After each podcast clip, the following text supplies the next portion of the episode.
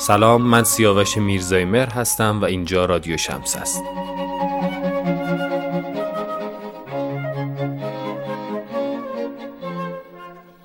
در اپیزود قبلی به مباحث مهمی پرداختیم که خانم کریستوا به اونها اشاره کرده بود. مباحثی مثل امر نشانه‌ای، امر نمادین، سوژه در فرایند و مقوله‌ای به نام کورا.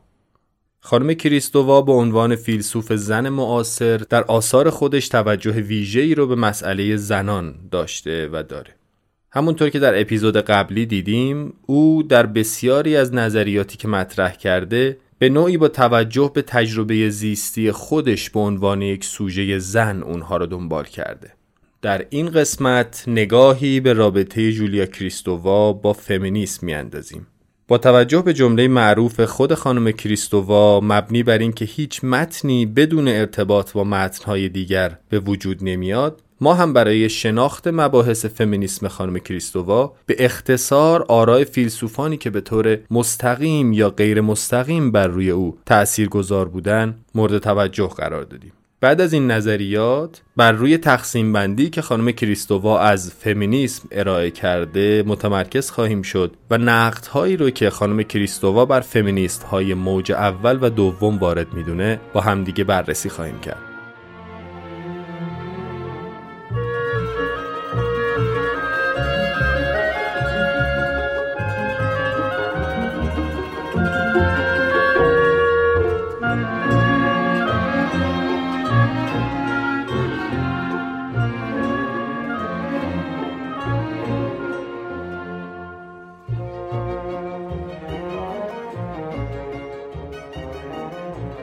یکی از مسائل گفتگو برانگیز انسان معاصر، سوبژکتیویته زن و نقش زنان در عرصه‌های سیاسی و اجتماعی است.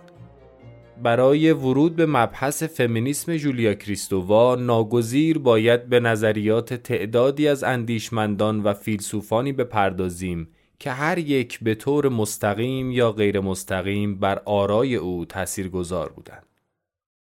بدون تردید در این میان میتوان با پل میشل فوکو، فیلسوف و تاریخدان فرانسوی آغاز کرد. مباحثی که او طرح کرد تأثیر زیادی بر اندیشه فمینیست‌های معاصر فرانسوی و همچنین خانم ژولیا کریستوا گذاشت. میشل فوکو معتقد است انسان‌ها چه زن و چه مرد با هویت معین زاده نمی‌شوند و هویت آنها در فرایند زندگی است که ساخته می‌شود. در اینجا باید یادی کنیم از مقوله سوژه در فرایند که خانم کریستوا اون رو مطرح کرده بود و ما در قسمت قبل به اون پرداختیم.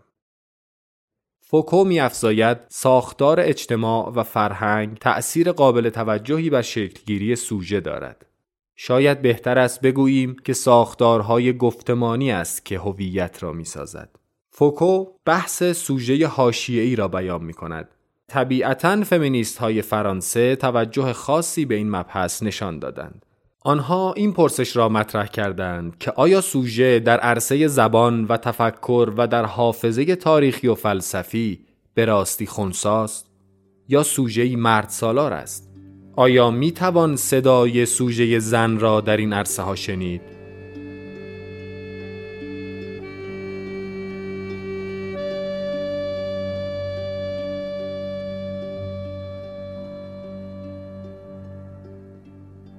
یکی از عمده ترین دغدغه‌های فمینیست‌ها بحران‌هایی است که سوژه زن معاصر با آن روبروست. به عقیده آنها سوژه زن مدرن به رغم برابری که شعار دنیای مدرن محسوب می‌شود، همواره نسبت به مردان موقعیتی فروتر و حاشیه‌ای‌تر در عرصه عمومی داشته است.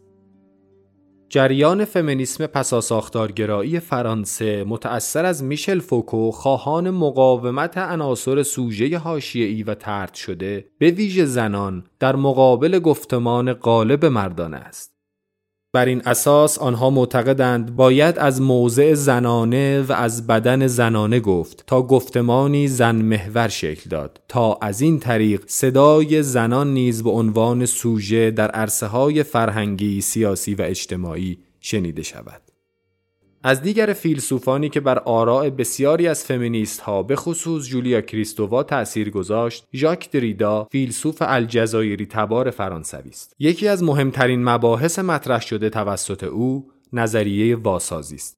او میگوید در تاریخ بشر همیشه دوگانگی ها و دو قطبی ها وجود داشته است. مثل دوگانگی علت و معلول، جوهر و عرض، زن و مرد و زمین و آسمان. دریدا میگوید دوگانگی ها هستند که شالوده تفکر را تشکیل میدهند و همواره فلسفه در میان پذیرش یکی از این قطب ها گرفتار است. دریدا معتقد است سوژه زمانی سعادتمند است که بتواند از این دوگانگی ها آزاد شود. او با طرح نظریه واسازی به نوعی در پی کشف حجاب از حقیقت است. در کتاب تأثیرگذارش با عنوان در باب نوشتارشناسی اعلام می کند که هدف از واسازی اوراق کردن ساختارهای معنایی است. این نظریه نیز مورد توجه و استقبال برخی از فمینیست های متأخر قرار می گیرد.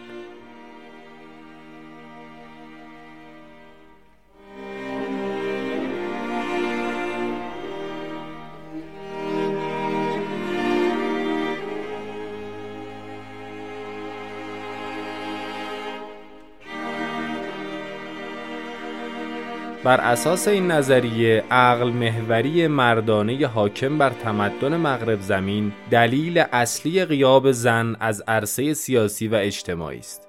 گایاتری سی اسپیواک به منزله یک فمینیست پسا استعماری نظریه واسازی دریدا را برای رهایی زنان جهان سوم از سرکوب مضاعف به کار برد. راه حل اسپیواک برای رهایی زنان جهان سوم سیاست ذاتگرایی اثباتی است. بر اساس آن زنان ابتدا باید جایگاه مستحکمی را برای خود فراهم آورند و آنگاه وضعیت استعمارگرایانه مردانه را شالوده شکنی کنند.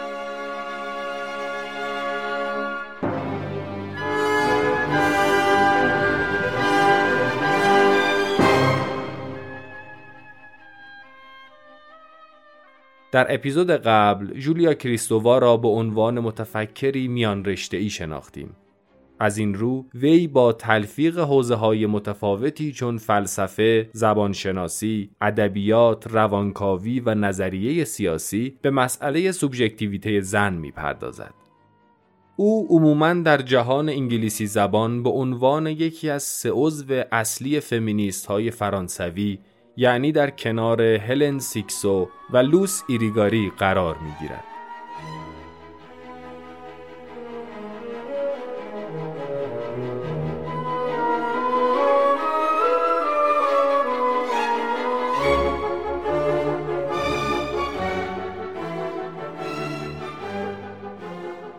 هلن سیکسو منتقد ادبی، فیلسوف، نمایشنامه‌نویس و فمینیست فرانسوی است. او بیش از 40 کتاب و 100 مقاله نوشته است. کتاب مشهورش خنده مدوسا نام دارد که در سال 1976 منتشر شد. ژاک دریدا معتقد بود که سیکسو بزرگترین نویسنده معاصر فرانسه است. هلن سیکسو شعر را تنها زبان زنانه می داند. بر اساس نظر او، از آنجایی که زبان شعر گسسته است و به هم پیوسته نیست، می تواند بر علیه نظام مردسالار حاکم در زبان طغیان کند. وی شعر را زبانی صادق برای بیان تن زنانه می داند. از نظر او شعر می تواند نمادی از تن زنانه باشد که ساختارها را به هم ریخته است. از این لحاظ سیکسو با نوشتار شعریش همان کاری را می کند که ژولیا کریستوا در واکاوی نشانه‌شناسی ادبیات انجام می دهد. زبان شعری انقلابی که میتواند یک نوع دیگری از سوژگانی را تولید کند. سوژه بودنی که امکانهای جدیدی برای روابط اجتماعی و جامعه فراهم میکند. امکانهایی که میتوانند نظم اجتماعی نمادین غالب و پدرسالارانه و سرمایه دارانه را ویران سازند.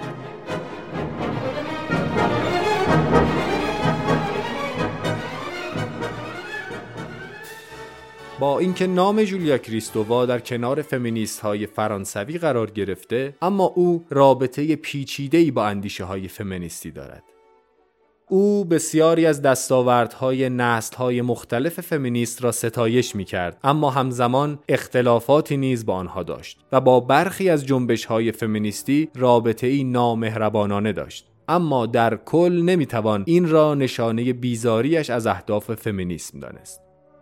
هدف اصلی کریستوا این است که به دنبال راه چاره‌ای بگردد تا زنان را از جامعه تنگ و کهنه‌اندیش و زنستیزی که زنان را به حاشیه جریان‌های اجتماعی میراند رها کند. در اینجا میتوان رد پای حضور نظریات میشل فوکو را در اندیشه او دنبال کرد.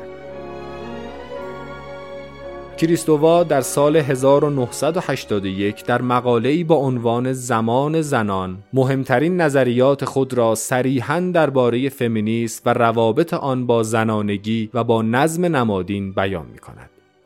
وی در زمان زنان به سه نسل از فمینیسم اروپایی اشاره می‌کند که در ادامه به آن خواهیم پرداخت.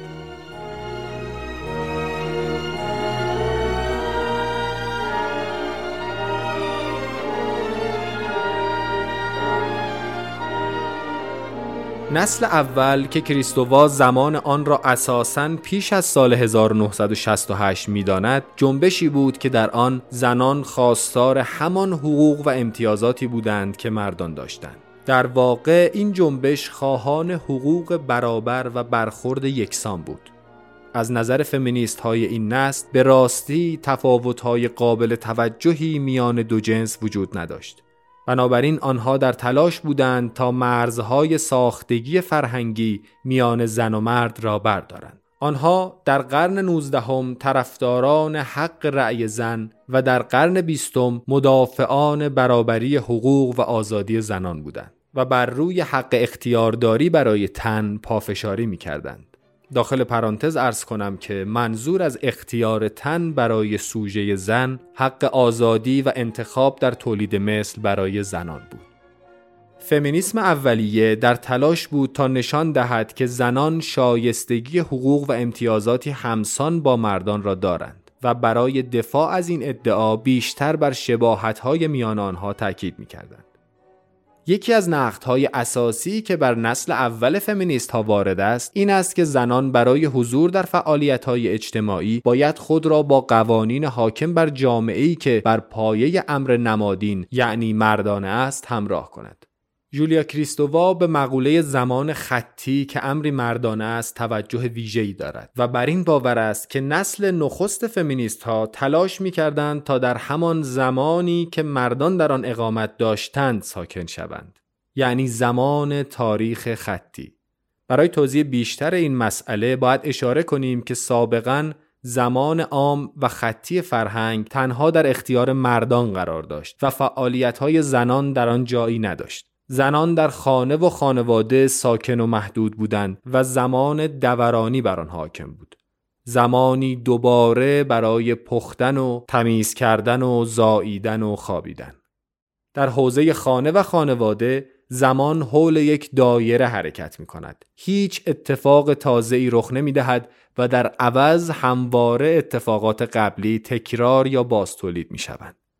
نسل اول خواستار چیزی خارج از دایره زمانی یعنی امکان تاریخ سازی برای زمان خطی بودند. بنابراین آنها به دنبال از بین بردن مرز میان زنان و مردان بودند. آنها تفاوت‌ها را انکار می‌کردند و در مقابل به دنبال همانندسازی با نظم نمادین مردانه بودند.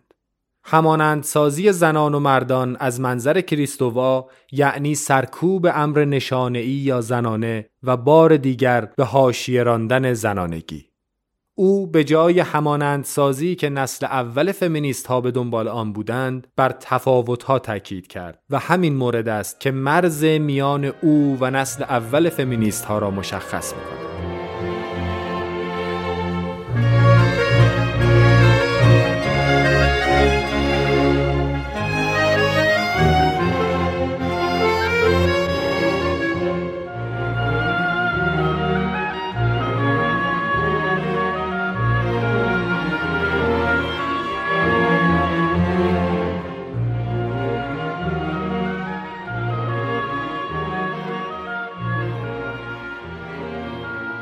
در حالی که نسل اول فمینیست ها تفاوت جنسی را کمرنگ جلوه میداد، نسل دوم فمینیست های اروپایی مشتاقانه شروع به تمرکز بر این تفاوت کردند.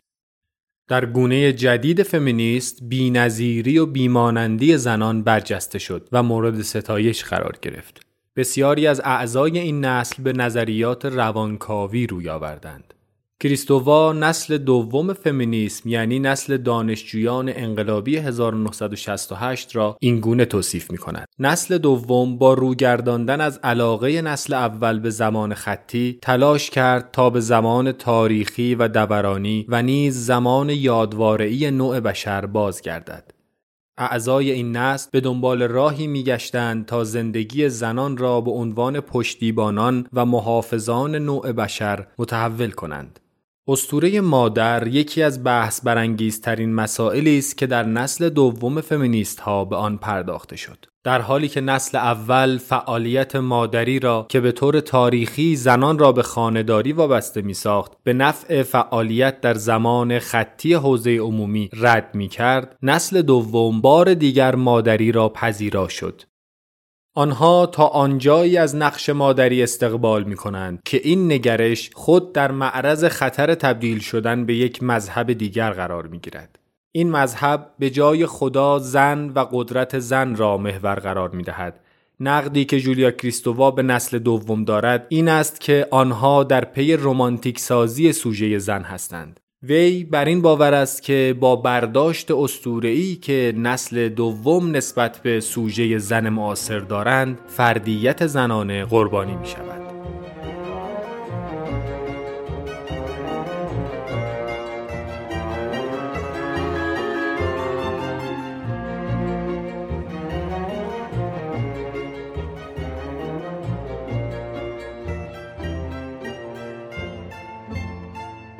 و اما نسل جدید.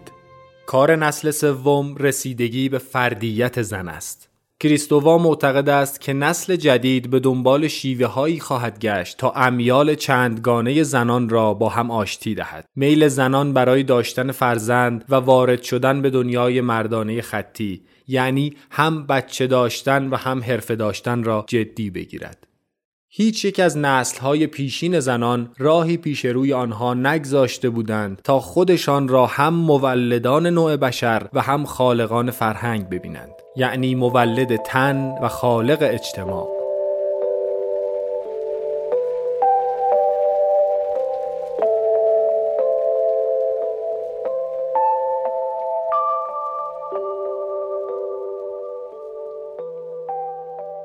در نسل سوم به جای مقصر دانستن پدرسالاری و مردان به عنوان عواملی که به زنان ظلم می‌کنند، این رویکرد استدلال می‌کند که همه افراد به یک اندازه مقصرند و به یک اندازه توانایی آن را دارند که یک نسخه اخلاقی جدید را مطرح کنند. چنین رویکردی به جای تکرار و ارزیابی دوباره پایگاه‌های پیشین مردانگی در برابر زنانگی، زنان را به تشخیص رقابت‌های گوناگونی فرا می‌خواند که در درون خودشان دارند. این رویکرد زنان را به این دعوت می‌کند که اول خانه خود را بکاوند و هویت فردی خود را جستجو کنند.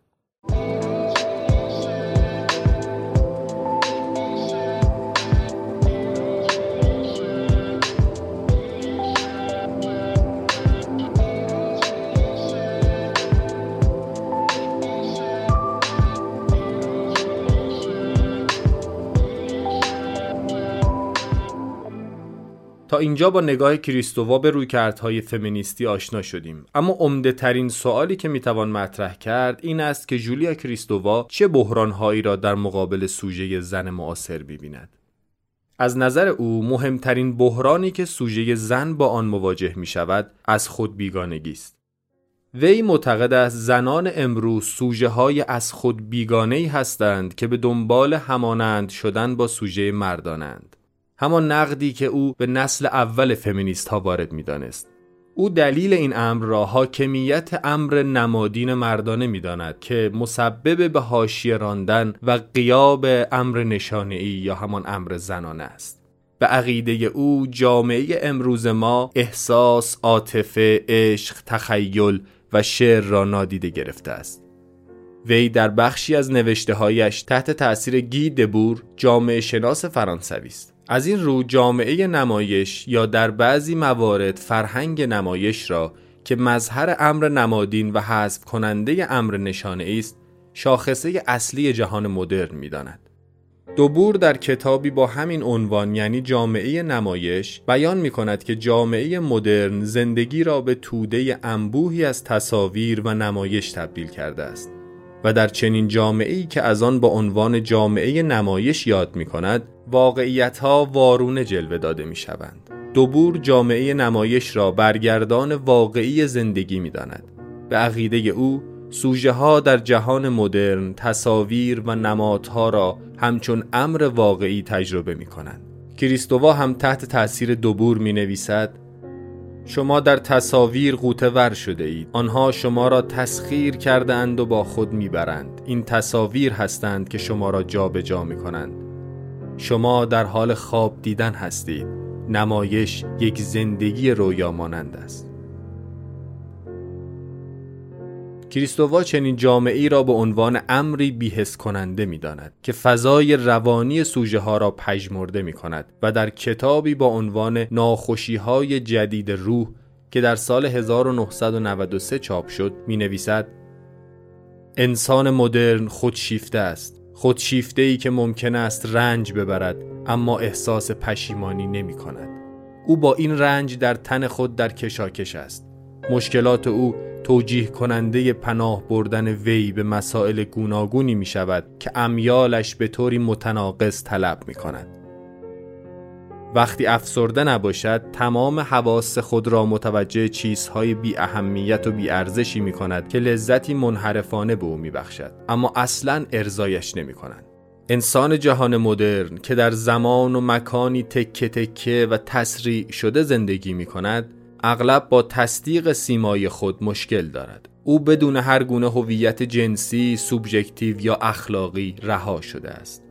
این جانور دوزی است، موجودی مرکب از مرزها، موجودی بینابینی یا یک خود کاذب است. انسان مدرن دارد روحش را از دست می‌دهد، اما از این امر آگاه نیست، چرا که دستگاه روانی چیزی است که بازنمودها و ارزش‌های پرمعنای آنها را به سوژه منتقل نمی‌کند. متاسفانه این اتاق تاریک نیاز به تعمیر دارد.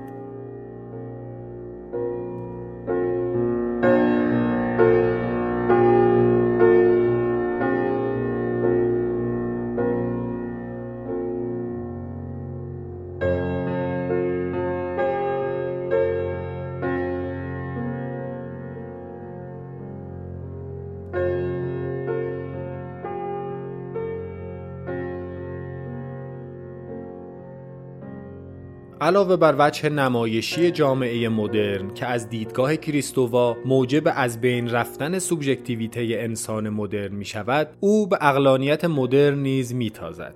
او هم مانند بسیاری از نظریه پردازانی که در این اپیزود شناختیم، معتقد است که عقلانیت در امر نمادین بروز می کند. در نهایت، طرد کننده و سرکوبگر است، زیرا صرفاً گروه هیئت حاکمه و طبقه بورژوا و جنس مردانه و اقتصاد سرمایه‌دارانه و خلاصه شیوه زندگی خاصی را نمایندگی می‌کند. از این رو کریستوا جامعه مدرن را به تک‌گویی متهم می‌کند که هر گونه تفاوتی از جمله زنانه را سرکوب می‌کند. در ادامه او اخطار می‌دهد که در جامعه مدرن امر نمادین غالب است و در چنین جوامعی هستی نشانه‌ای به رسمیت شناخته نمی‌شود. بنابراین دور از ذهن نیست که زیبایی شناسی در چنین جامعه‌ای ویران شود و در نتیجه این ویران شدن خشونت در جامعه فراگیر شود.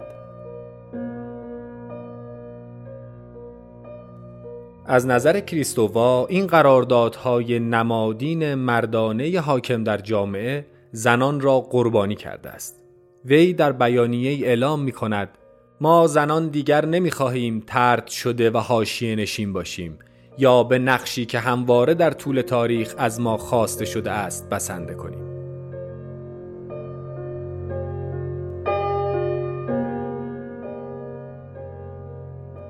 کریستوا زبان را بستری مناسب برای کنشگری سوژه زن معاصر می‌داند.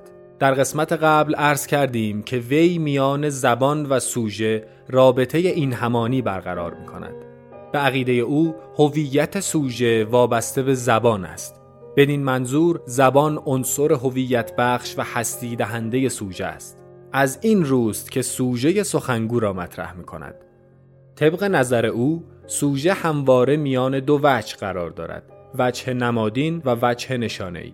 اما چرا این مسئله را دوباره در این قسمت تکرار کردیم؟ دلیل آن که وجه نمادین نماینده عقلانیت مردانه است و وجه نشانه‌ای نماینده تخیل، احساس و امر مادرانه.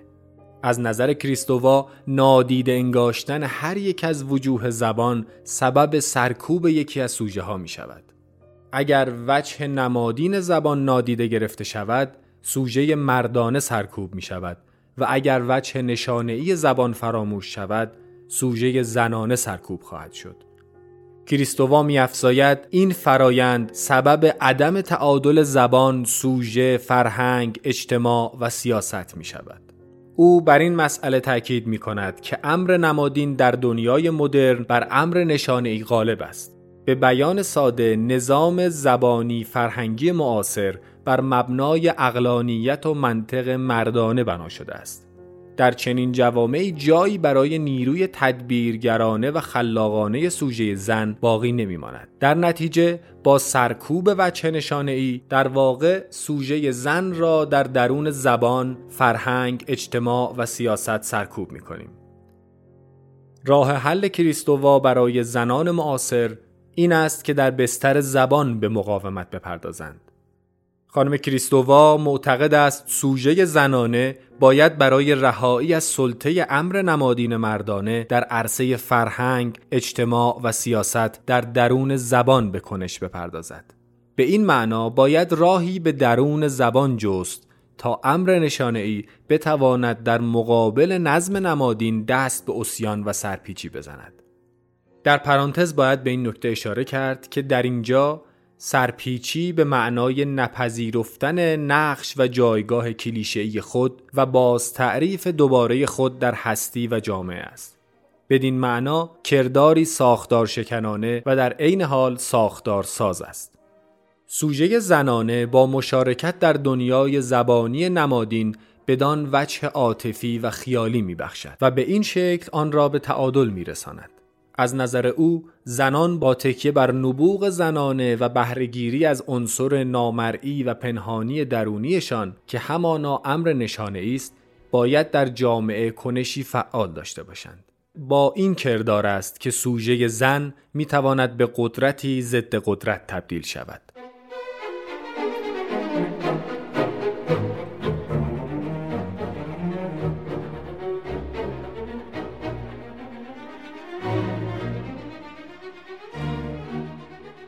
ژولیا کریستوا در صدد شکوفایی سوژه زن است و به این منظور به مفهوم کورا برمیگردد که در قسمت قبلی درباره آن صحبت شد.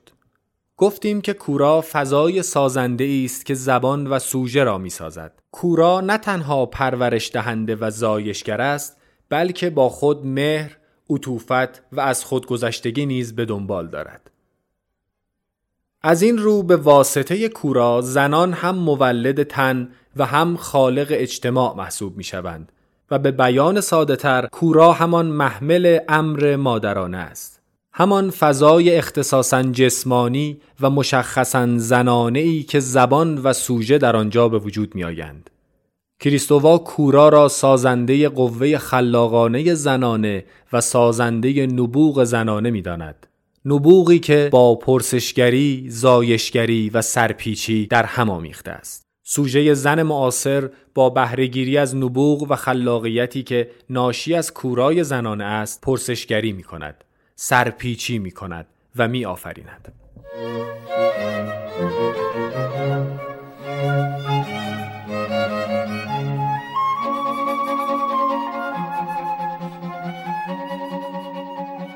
خب، خیلی سپاسگزارم از شما که تا این دقیقه همراه رادیو شمسه بودید.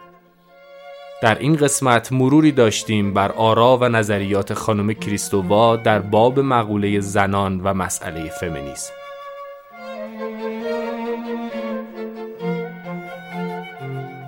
گردآوری و تدوین مطالب این قسمت رو خانم مرضیه نامور مطلق بر عهده داشتن.